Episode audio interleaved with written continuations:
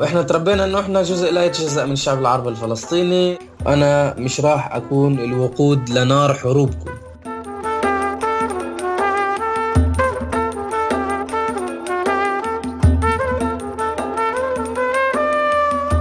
معظم الدول بتفرض الحكومات على المواطنين واجبات مثل دفع الضرائب والالتزام بالقانون مقابل إنها توفر لهم الخدمات وتضمن حقوقهم. هاي المعادلة المعتمدة بكل البلاد. بس شو بصير لما تطلب الدولة من المواطن إنه يرفع سلاح ضد شعبه؟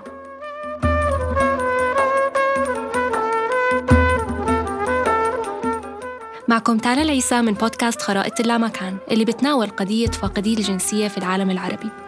بالحلقات السبعة الأولى حكينا عن أهمية الجنسية والمشاكل اللي بتنتج بغيابها. بس اليوم رح نتطرق للموضوع بالعكس.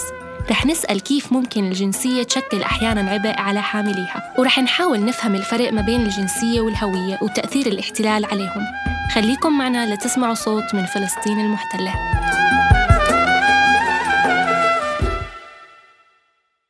من لما الواحد يصير عمره 16 17 دولة إسرائيل بتبعث له مكتوب أمر مثول في مكاتب التجنيد. فأنا طبعا كأي شاب عربي درزي وصلني هذا الأمر. هيك بكون إجا اليوم ليتواجه مصطفى مع الواجب اللي بتفرضه عليه جنسيته الإسرائيلية الانضمام إلى الجيش. المثول في مكاتب التجنيد هي الخطوة الأولى من عملية التجنيد الإجباري فيما يسمى بدولة إسرائيل. أنا قلت بدي أنزل أشوف شو في هناك. بدي أتفرج. أتعرف عليهم. شوف شو. تنشوف شو في. شو شو عندهم يعني. فنزلت عملت لهم كم مشكلة. صيحت طبعا فقلت لهم ان أنا مش راح أخدم. وأنا مش مش مش راح أكون جزء من من جيشكم. إذا الخدمة العسكرية حسب القانون الإسرائيلي واجب المواطن الدرزي تجاه الدولة. ولكن بالنسبة لمصطفى هو فرض بتعارض مع مبادئه. مصطفى قدر إنه ما يخدم بالجيش بس قبل ما نعرف كيف رح نسمع من المحامية هدية كيوف عن القضية من بدايتها. هدية إحدى مؤسسي حراك أرفض شعبك بحميك المناهض لتجنيد الدروس في جيش الاحتلال.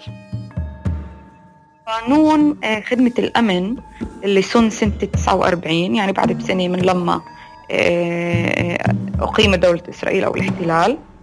القانون مكتوب فيه إنه كل مواطن معاه جنسية إسرائيلية وصل لجيل 18 مجبور في الخدمة العسكرية. وفيش هناك ولا أي استثناءات. يعني مش مكتوب هناك إنه العرب مستثنين أو إنه الدروز مستثنين أما شو؟ في هناك بند اللي بيعطي صلاحية لوزير آه، آه، ما يسمى بوزير الأمن إنه ما يبعثش أوامر تجنيد لفئات معينة. فيعني اللي صار إنه كان في قرار إداري من قبل وزير الأمن إنه ما يبعثش بالأساس أوامر تجنيد لكل الفلسطينيين. يعني عم نحكي عن سنة 49 كل الفلسطينيين بما يتضمن الدروز ما كانوش يبعثوا لهم أوامر تجنيد. ولكن بالرغم من إعفاء العرب إسرائيل حاولت تشجعهم للانضمام لجيشها. وبال 49 أنشئت وحدة الأقليات بالجيش لإستقبال المتطوعين غير اليهود. ووعدت إسرائيل العائلات الدرزية بتسهيل دخولهم إلى أراضي زراعية في حال تطوع الشباب في وحدة الأقليات.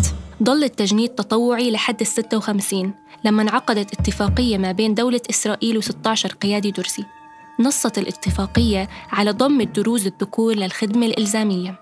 تدعي الرواية الإسرائيلية أن الدروز هم اللي توجهوا لإسرائيل بطلب إخضاع الطائفة للتجنيد ولكن المحامي هدية أوضحت لنا الجانب الآخر. اللي صار إنه المؤسسة الصهيونية حاولت إنه تقنع الرئيس الروحي آنذاك الشيخ أمين طريف إنه يوافق على التجنيد الإجباري فلا هو رفض بشكل قاطع بالعكس حتى حذر من تأثيره على التسريع في عملية ذوبان الشاب الدرزي ومن تأثير التجنيد على دروس سوريا ولبنان. شو عملت المؤسسة الإسرائيلية؟ عملت صارت تشتغل على عزله سياسيا. وهددوا إنه تنفيه خارج البلاد.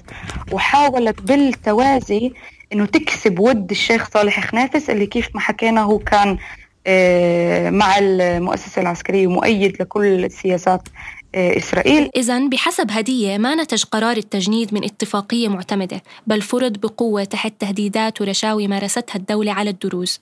ما بتنكر المحامية وجود قياديين دروز أيدوا هاي الخطوة من البداية حفاظاً على مصالحهم الشخصية وبالتالي كانوا سبب في إنجاح سن القرار.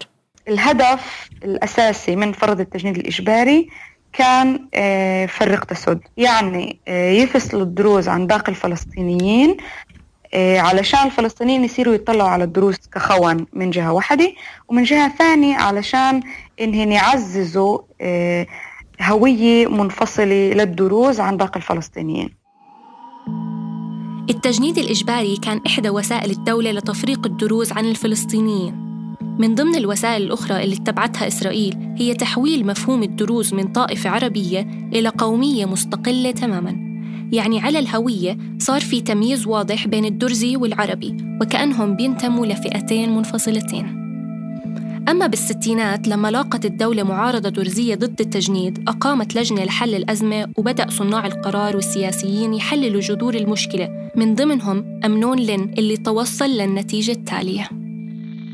لقد فشلت الدولة الإسرائيلية في استغلال ومواكبة التغيرات التي طرأت على الشباب الدرزي بعد إخضاعهم للتجنيد ولمجابهة التعريب الظاهر عندهم علينا خلق هوية درزية إسرائيلية.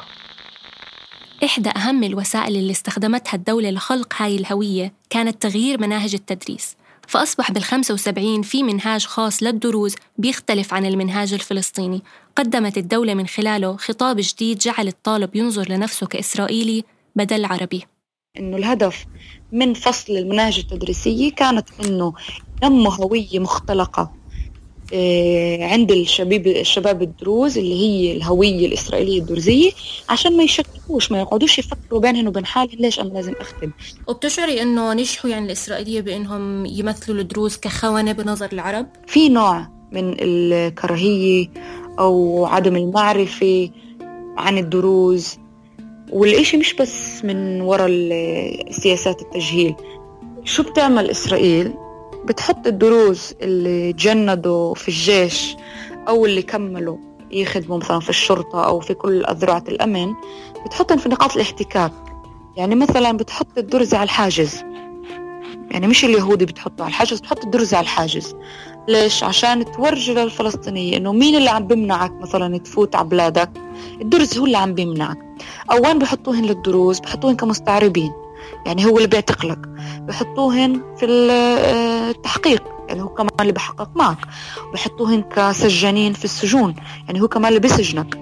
وهاي مش عبث هاي سياسة متعمدة اللي بتستخدمها إسرائيل عشان تزيد الكراهية ما بين فئات الشعب الواحد وتفتته وتشرذمه وتقسمه وتضعفه وإلى آخره.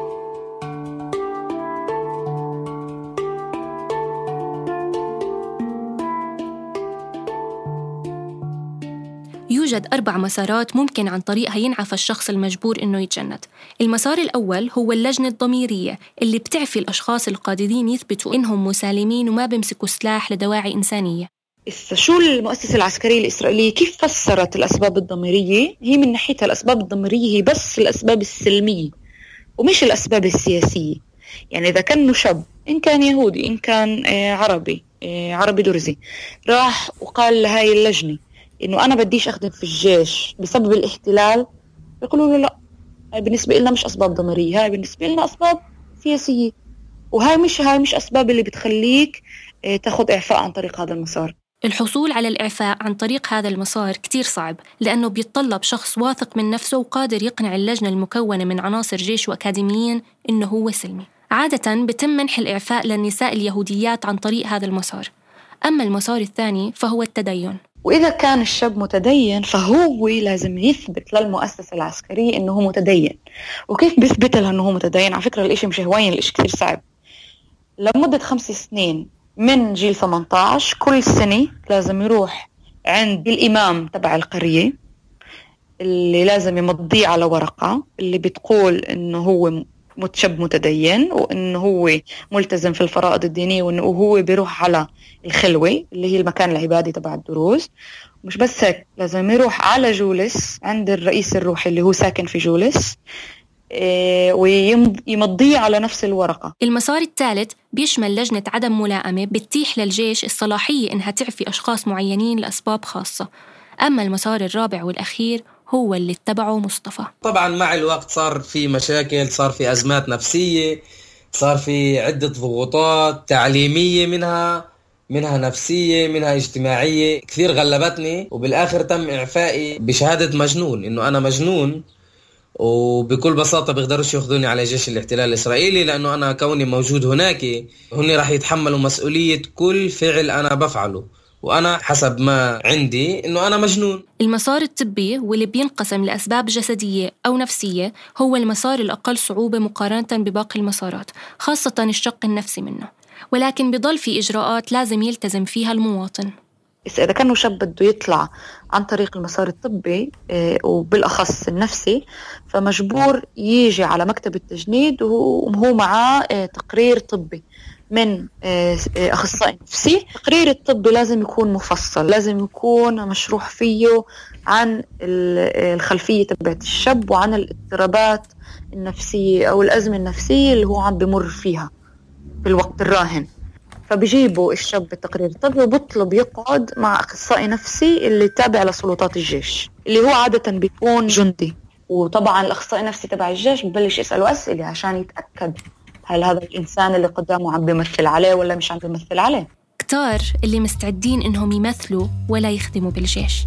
يعني بالنسبة إلهم يكونوا مضطربين نفسيا أفضل من إنهم يخدموا بجيش الاحتلال. وبينما طبعا في جزء من الدروز بيعتبروا الخدمة في الجيش الإسرائيلي واجب للدفاع عن وطنهم مصطفى وأمثاله بشعروا إنهم لو خدموا بكونوا بيعملوا العكس تماما. بيكونوا عم بيخونوا وطنهم.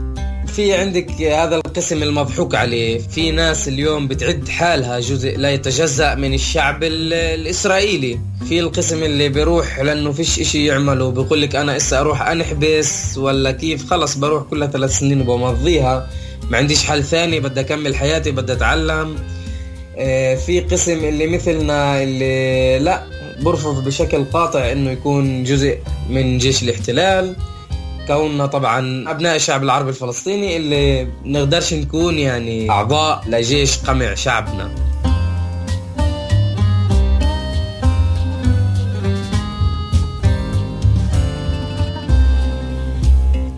كنا معكم من الإعداد والتقديم تالا العيسى من الهندسة الصوتية محمد حجازي من الأداء الصوتي محمد غباري. تابعوا صفحتنا على الفيسبوك لتسمعوا الحلقة الجاي.